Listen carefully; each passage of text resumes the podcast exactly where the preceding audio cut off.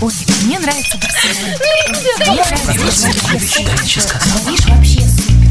Светский разговор. Искусство приятного общения. Беседка. Беседка. Здравствуйте. Сегодня в беседке «Комсомольской правды» сопредседатель партии «Великое Отечество» Александр Юрьевич Куринов и член Центрального совета партии Дмитрий Юрьевич Яньков обсуждают при моем посильном участии состоявшееся вчера в Совете Безопасности Организации Объединенных Наций. Голосование по Международному трибуналу для расследования дела о сбитом над Украиной 17 июля 2014 года малайзийском Боинге. Собственно, главный вопрос, который сейчас задают средства массовой рекламы, агитации и дезинформации всего мира, почему Российская Федерация э, заблокировала создание этого трибунала. Мол, чего эти русские боятся, если они ни в чем не виноваты?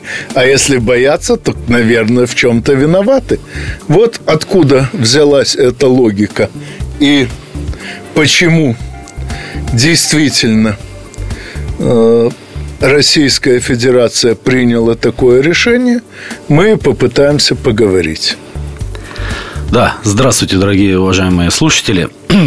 Действительно, Российская Федерация единственная, кто наложила вето на предполагаемое решение. Знаете, хоть такая шутка, что Украина даже просила назвать Международный трибунал по обвинению России. Но это была шутка, надеюсь, все-таки. Так вот, э, мы на самом деле стали свидетелями того, что пытаются заново писать международные правила, международные отношения. Э, все предыдущие авиакатастрофы, которые э, случались, и когда американцы сбили иранский Боинг, э, и когда Украина сбила наш самолет, и вообще, когда происходят авиакатастрофы, такими вещами занимается Международный авиационный комитет, если не ошибаюсь, он так называется, именно международный, когда специалисты занимаются тем, что определяют причину, почему произошло то или иное там, событие, катастрофа. И, кстати, в этот комитет не имеют права вмешиваться никакие политики. Это даже записано в правилах. То есть там только выясняют причины. Тем не менее, сейчас, насколько я помню, э, за техническую экспертизу отвечают специалисты британского авиаконструкторского центра Фарнборо. Причем специалистов э, по авиакатастрофам из других стран туда не допускают. Официально координирует расследование Нидерландский Совет по безопасности точного названия не помню, оно там очень кудрявое, но главное, что это Совет по безопасности государства, а не авиаперевозок. И, насколько я знаю, специалистов международной организации по гражданской авиации к расследованию не подпустили.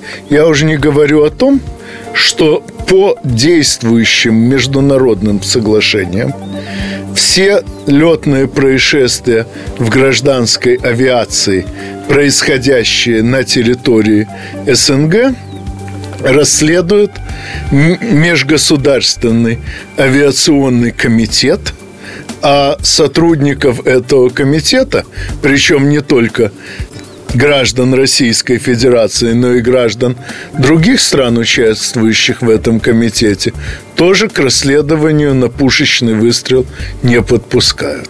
Ну, вот это как бы еще один аспект того, что расследование даже проходит не по международным правилам, которые были ранее приняты.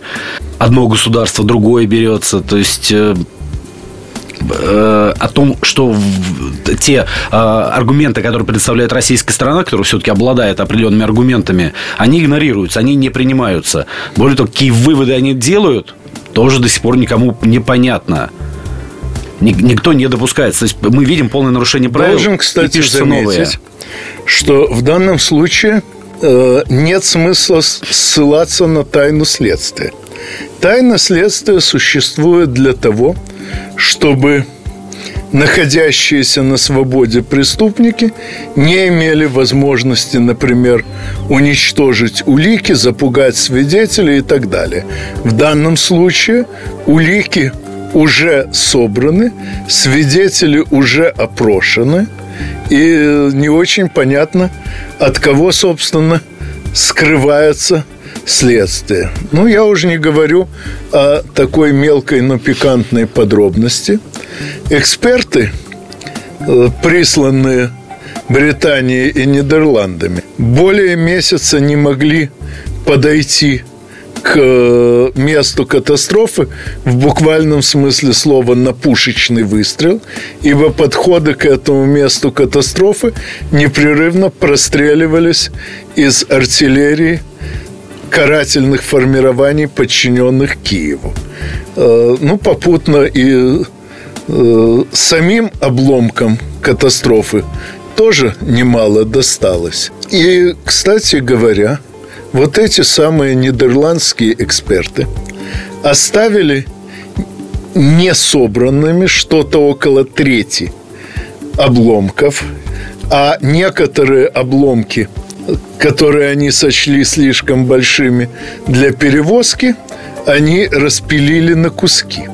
Все это действия, которые, по сути, препятствуют установлению истины по делу. Вообще-то это называется уничтожение вещественных доказательств, что само по себе рассматривается как преступление против правосудия. И вот скажите, после всего этого можно поверить, что следствие даст достоверные результаты, как говорят в англосаксонской юриспруденции, за пределами разумного сомнения. Мы видим, на самом деле, натуральные попытки из уголовного дела, по большому счету это все-таки уголовное дело, перевести дело в политическую плоскость. Все стараются давать политические оценки, что это было жестоко, это было... Э, Россия поддерживает, опять же, они все время вязываются с тем, что Россия якобы участвует в конфликте на Украине. На Украине действительно участвуют русские в конфликте, причем с обеих сторон, просто потому что пять шестых граждан, ну, взрослых граждан Украины русские по культуре, по языку. Это совершенно не имеет отношения к вопросу о том, делает ли там что-нибудь Российская Федерация. Но об этом мы подробнее поговорим после новостей. Не переключайтесь. Здравствуйте. Меня зовут Дмитрий Соколов-Митрич. Я репортер. У меня очень важная работа. Я рассказываю хорошим людям истории про хороших людей. Мы все хотим менять мир к лучшему, но не все понимаем, что начать можно с себя и прямо сейчас. Я хочу познакомить вас с теми, кто однажды проснулся и решил начать жить по-другому. Программа «Шоссе энтузиастов» о людях, которые не побоялись изменить свою жизнь. Слушайте в пятницу в 21.00 по московскому времени. Светский разговор. Искусство приятного общения. Беседка. Беседка. В беседке «Комсомольской правды» продолжается обсуждение вопроса о Международном трибунале по сбитому Боингу и о том, почему Российская Федерация заблокировала создание такого трибунала от имени Организации Объединенных Наций. Мои сегодняшние гости – сопредседатель партии «Великое Отечество» Александр Юрьевич Куринов и член Центрального совета партии Дмитрий Юрьевич Яньков, естественно, могут сказать по этому поводу довольно многое. Ну, не в качестве технических экспертов, а в качестве экспертов политических, поскольку сейчас уже ясно, что этот трибунал затея политическая, а не юридическая. Добрый день, уважаемые радиослушатели. Я вот подключился во второй части. А, хотел вот на что обратить внимание. Интересно выбрано время проведения этого трибунала. Потому что год назад, если мы помним, нам обещали, что сроки расследования – это как раз следующий год. то есть вот сейчас мы должны были услышать результаты проведения этого расследования. И вместо результатов мы слышим вдруг какую-то новую тему. Давайте, мол, устроим трибунал э, в ООН. Да? Вместо оглашения результатов нам предлагают новую какую-то схему.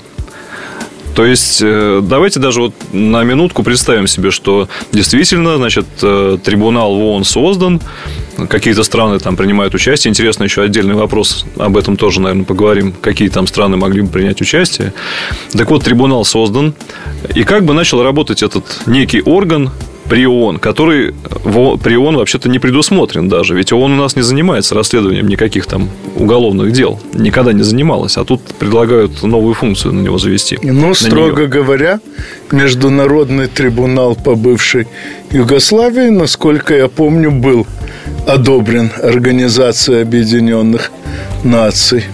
Вот это тоже интересная тема, я хотел о ней чуть попозже поговорить, но можно сразу сказать. И мы помним, какой был трибунал над Милошевичем. Ну, это почему же, был? Он еще есть. Это же судилище продолжается, ну, фактически. Строго говоря, статистика такова. Из э, опубликованных и, так сказать, перекрестно проверенных данных то есть данных, опубликованных разными сторонами, подробно проанализированных на достоверность и так далее, известно, что во время конфликтов бывшей Югославии наименьшее число военных преступлений совершили православные сербы, э, сербы-католики, именующие себя хорватами – их по этому показателю намного перекрыли, а сербы-мусульмане, они же башняки, перекрыли православных и католиков вместе взятых. Кроме того, там изрядно отметились албанцы, там э, совершали преступления, хотя, пожалуй, в меньшей степени представители э, еще двух народов, живущих в Югославии. Это македонцы, то есть западно, э, юго-западная часть болгарского народа, и словенцы.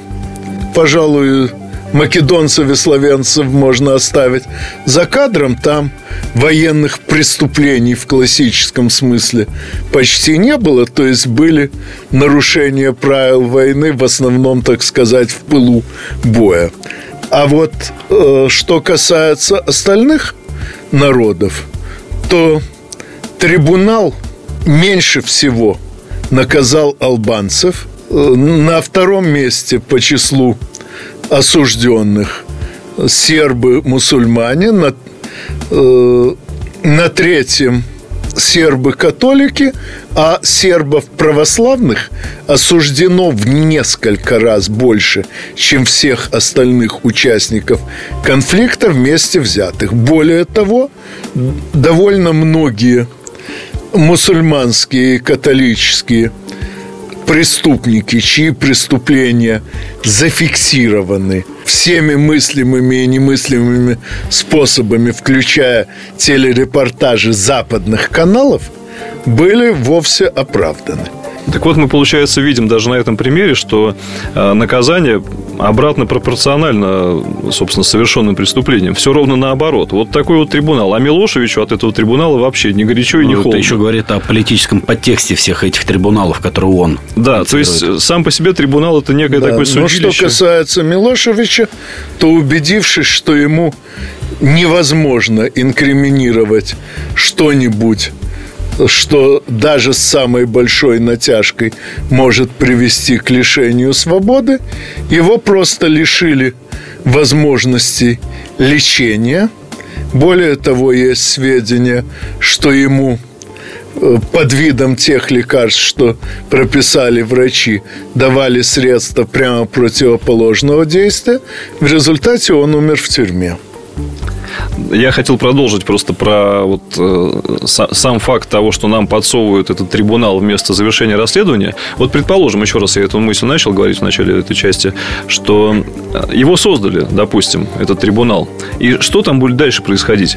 Несколько стран, которые войдут в этот трибунал, начнут заново, я так понимаю, собирать документы, какие-то опрос свидетелей, заново все там что-то выяснять. Вот мы видим, что сейчас уже год длится расследование, и, насколько я знаю, Голландия, ну или Нидерланды, они объявили, что они свои, значит, свою часть, как некую расследование объявят где-то в октябре. То есть уже не, не спустя год, а где-то там в октябре месяце.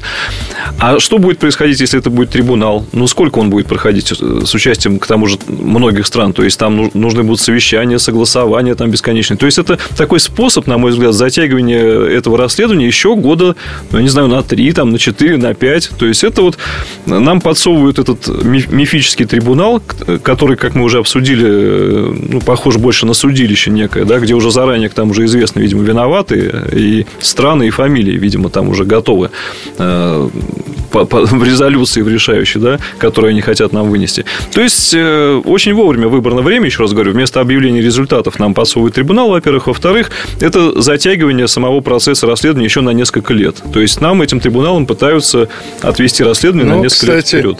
Эдуард Вениаминович Савенко, известный также как писатель Эдуард Лимонов, отметил, что для Нидерландов очень характерна тактика затягивания расследований по тем делам, в которых они рискуют иметь неприглядный вид.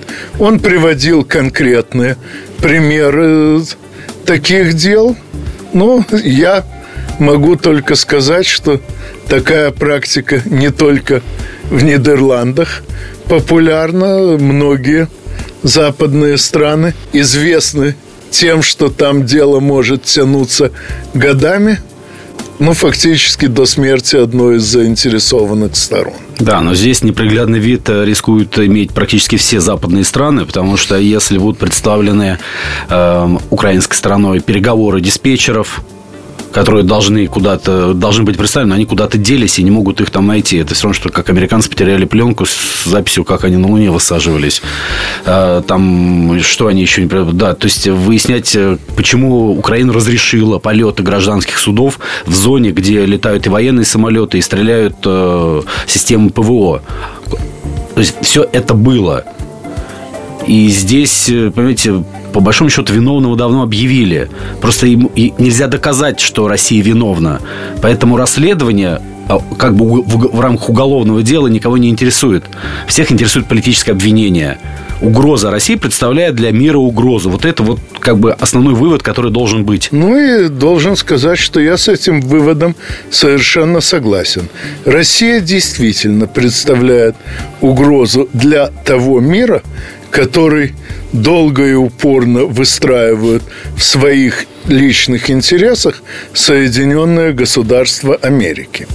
Поскольку так уж вышло, что на протяжении нашей истории наша страна много раз становилась непреодолимым препятствием для претендентов на единоличное владение миром и в то же время сама Россия никогда к такому владению не стремилась, потому, собственно, и может останавливать других, что нам эта идея в принципе чужда.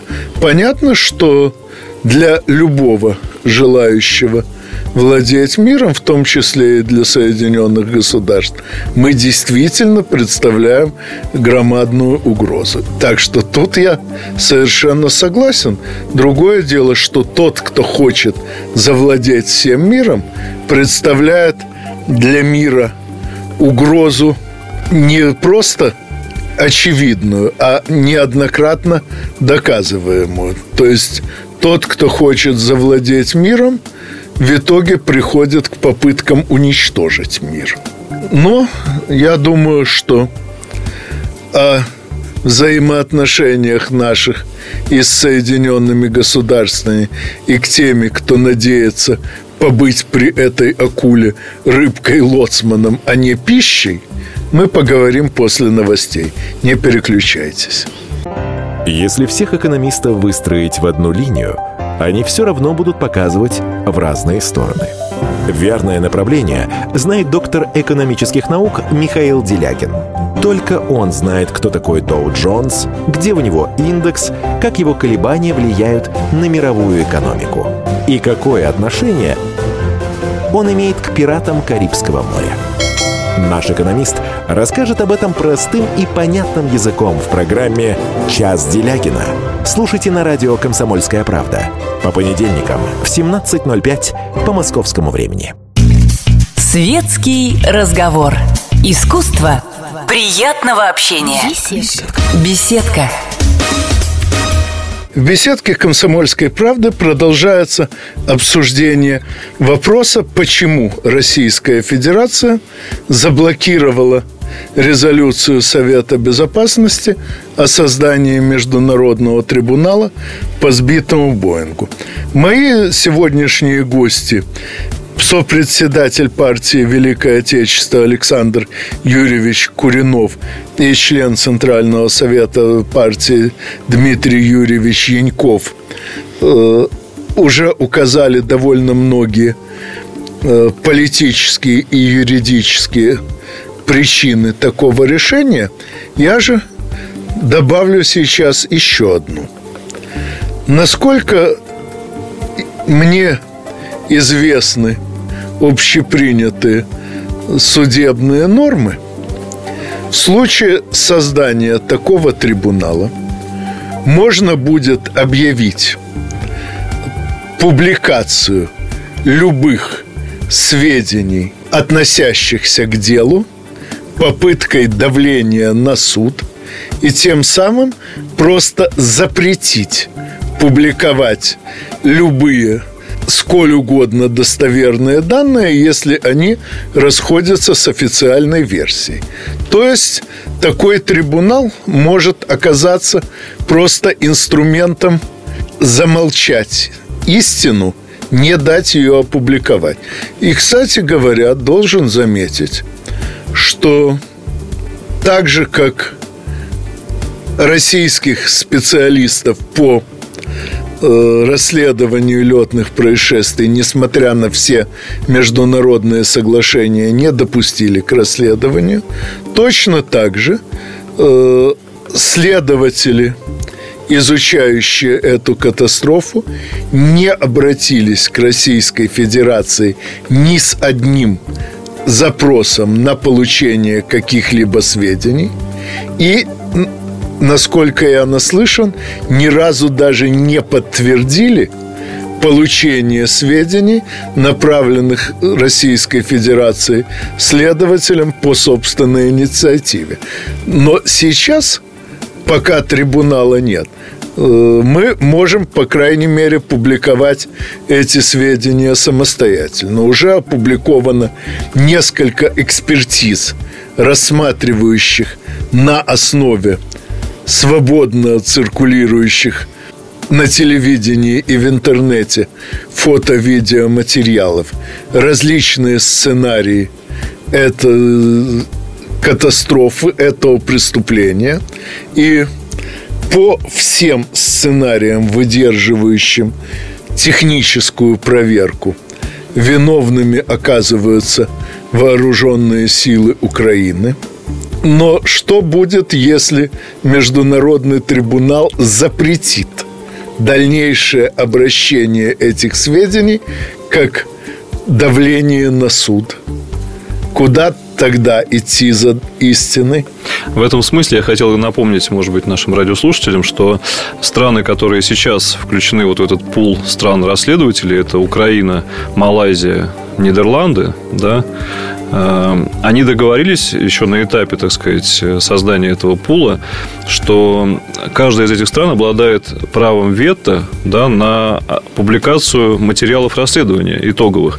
Причем Украина, единственная из всех, сразу заявила, что она уже против э, публикации ну, не совсем. Насколько я помню, по крайней мере, тогда писали, что это соглашение о неразглашении действует только до выработки согласованного всеми участниками расследования единого э, экспертного заключения. И вот уже год прошел, никакого заключения нет, уже они переносят. Ну, а кроме того, октябрь, да. если требуется согласовать экспертное заключение, то вполне понятно, что, что по меньшей мере один из участников расследования не согласует ничего, что противоречило бы его интересам. Да, здесь я хотел бы, кстати, развить то, что вы сказали по поводу именно того, что если будет трибунал, то нельзя будет, э, например, можно будет требовать нераспространения информации. Здесь еще важно будет добавить следующее, наверное, то, что когда будет трибунал, будет возможность определенного политического давления надо пока признать, что политической доминантой в современном мире все-таки является США. И как они скажут, так и Европа будет делать, пока это пока так. Поэтому мы понимаем, что когда будет создан международный трибунал, то он будет, конечно, плясать под дудку американцев. Тут деваться некуда. И скорее всего, согласно заключению трибунала, виновным, наверное, будет, как вы знаете, процентов на 95, я думаю, виновным будет признана Россия.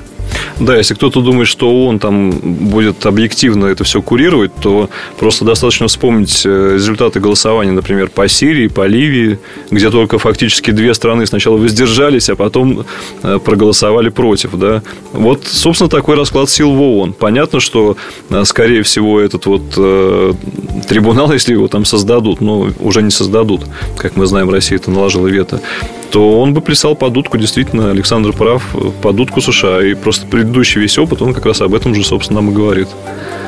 Более того, даже если предположить, что Российская Федерация смогла бы назначить часть членов этого трибунала, это еще ровным счетом ничего не значит, поскольку понятно, что при нынешнем политическом раскладе они окажутся в явном меньшинстве. Угу.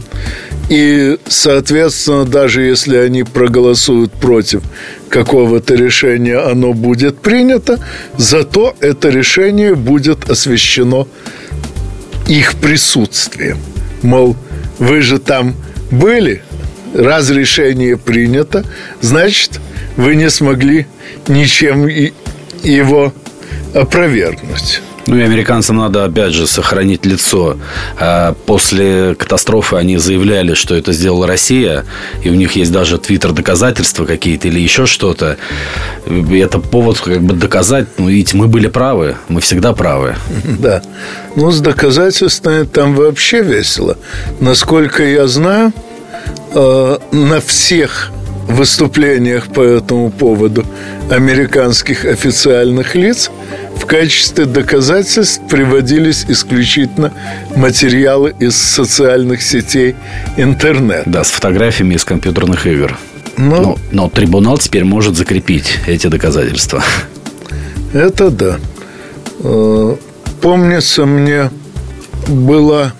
Э, ну, есть, в принципе, в законах практически любой страны такой пункт, что сведения, установленные одним судом, другой суд может повторно не исследовать, а принимать как бесспорную юридическую истину.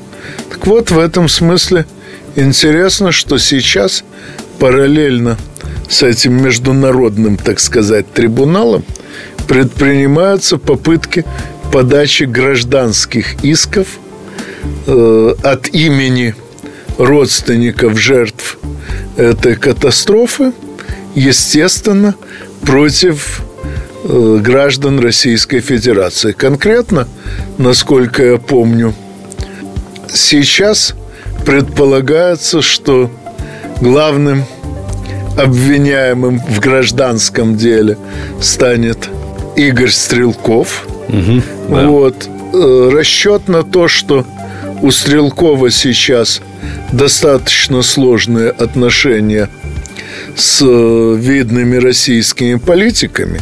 Его после возвращения в Москву стали активно окучивать известные белоленточники. И хотя он в какой-то мере им сопротивляется, но от его имени сделано уже много заявлений, и, очевидно, авторы вот этого гражданского иска надеются, что Российская Федерация не примет все надлежащие меры к обеспечению защиты его интересов, и можно будет легко протащить через суд решение о возмещении за его счет ущерба, а дальше уже в любом уголовном суде это решение будет рассматриваться как однозначное доказательство того, что преступление совершено по инициативе граждан Российской Федерации и, следовательно, Российская Федерация в целом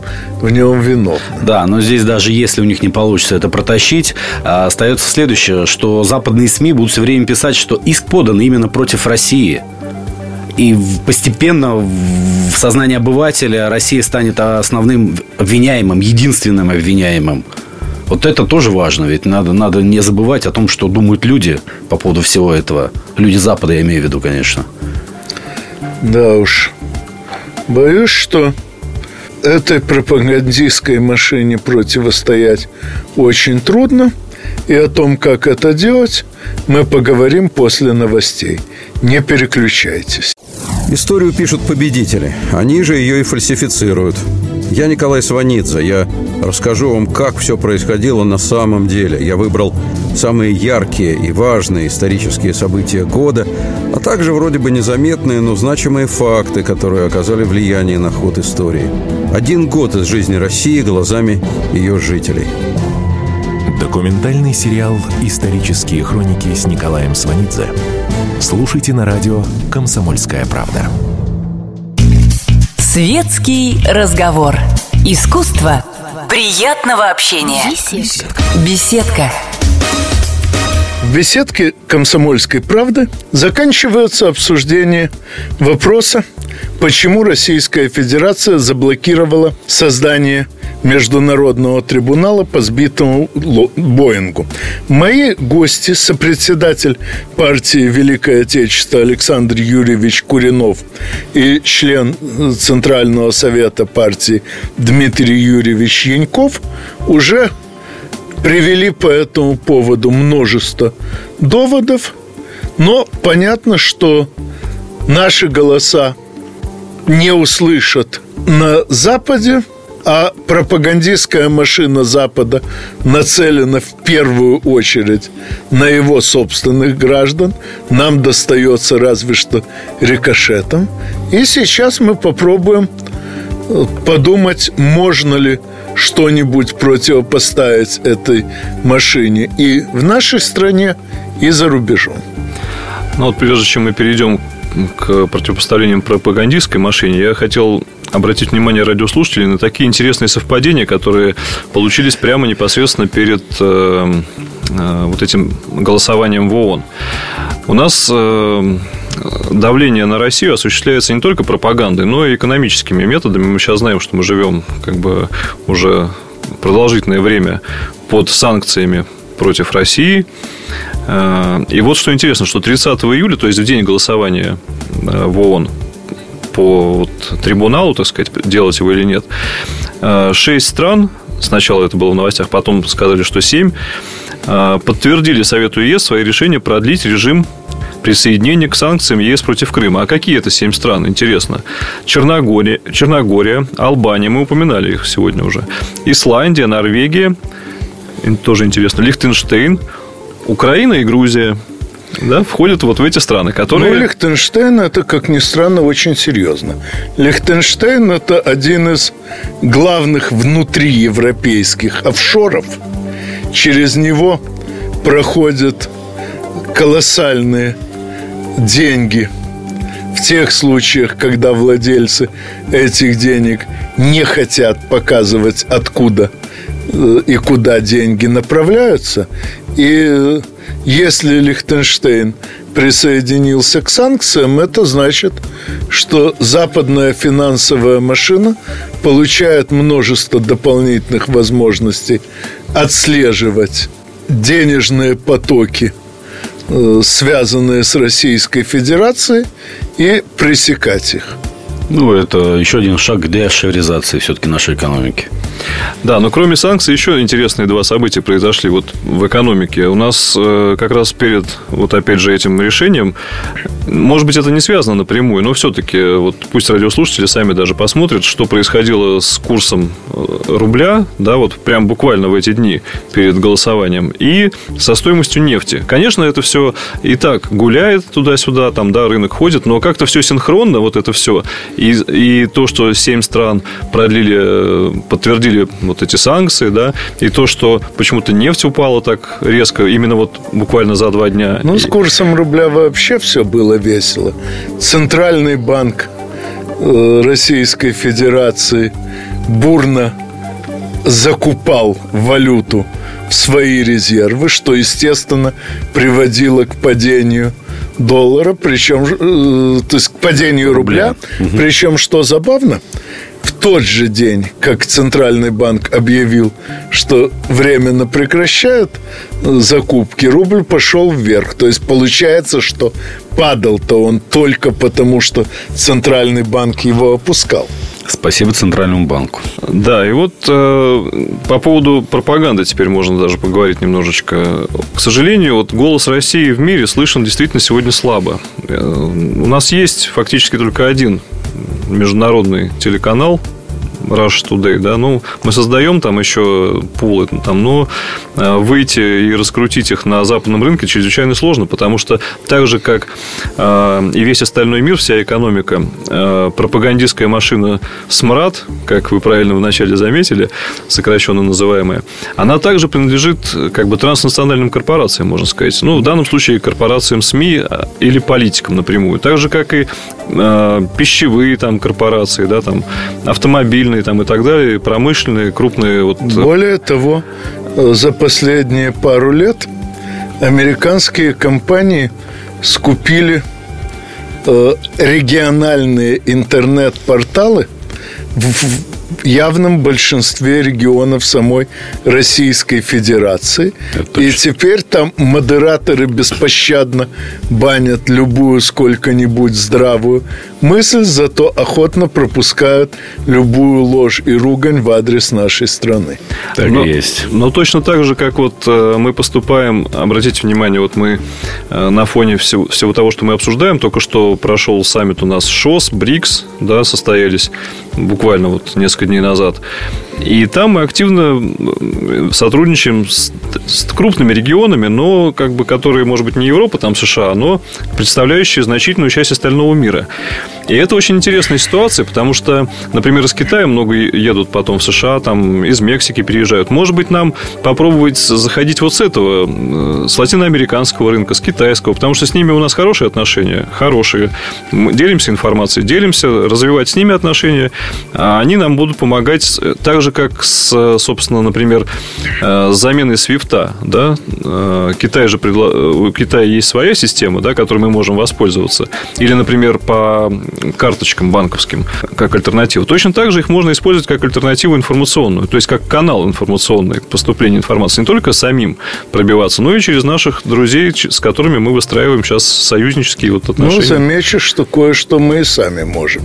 В частности, вести полемику на популярных западных форумах наши рядовые граждане научились настолько успешно, что уже лет 15 ходит рассказ о специальной структуре, созданной то ли администрацией президента, то ли Федеральной службой безопасности. Вы про Ольгина.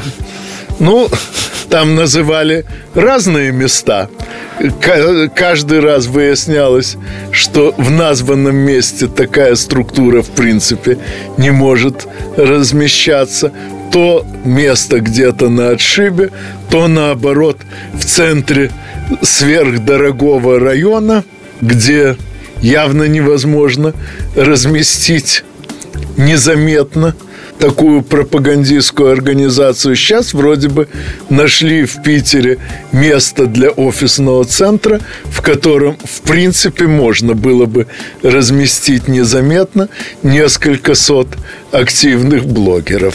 Да, но смотрите, все-таки то, что Россия встроилась э, международную, как бы, в международную взаимосвязь, экономически, информационно. Э, если раньше американцы, грубо говоря, могли продвигать свои движения достаточно легко и просто, то сегодня они понимают, что им приходится убеждать своих граждан в своей правоте. Если раньше граждане это понимали и так, им так это казалось, то сегодня они получают больше информации объективно. Ну, и все-таки надо думать и о выходе наружу. В данный момент страны, объявившие нам санкции, составляют в общей сложности примерно одну восьмую населения человечества. И по явно завышенной ими самими статистике менее половины экономики человечества. Ну а если убрать с этой статистики самые явные, многократно разоблаченные и даже высмеянные специалистами накрутки, тогда получится, что эти страны реально и четверти мировой экономики не представляют. Соответственно, пока явное большинство мира не против нас, а кое-кто и за нас. Но именно поэтому нам очень важно бороться с западной пропагандой, чтобы, по крайней мере, те страны, которые пока на нашей стороне, не перешли на сторону нашего и, кстати, их собственного тоже противника. Да. Вы знаете, я хотел в конце вернуться, может быть, э, все-таки еще раз к Боингу и немножечко слушателям вот какую интересную вещь сказать. Э, помните, одна из версий была о том, что э, возможно, что этот Боинг это тот же самый Боинг, который якобы пропал в Малайзии 8 марта 2014 года. Одна из, может быть, конспирологических версий или не конспирологических. Так вот, пока не вывезли обломки из ДНР, ни одного обломка найдено не было. А вот новость последних дней, она как раз о том, что нашли первый обломок. Где его нашли, интересно? Его нашли э, у острова, он называется Реюньон, да, он фран, у французского побережья Мадагаскара. Ну, боюсь, что еще долго нам придется разбираться в этом хитросплетении. Так что будем ждать очередные новости – как сказал когда-то Гумилев, не прошло еще время ужасных чудес, но невзирая ни на какие чудеса, мы с вами услышимся через неделю в беседке радиостанции «Комсомольская правда». Как не пропустить важные новости? Установите на свой смартфон приложение «Радио Комсомольская правда». Слушайте в любой точке мира. Актуальные новости, интервью, профессиональные комментарии – Удобное приложение для важной информации. Доступны версии для iOS и Android. Радио «Комсомольская правда». В вашем мобильном.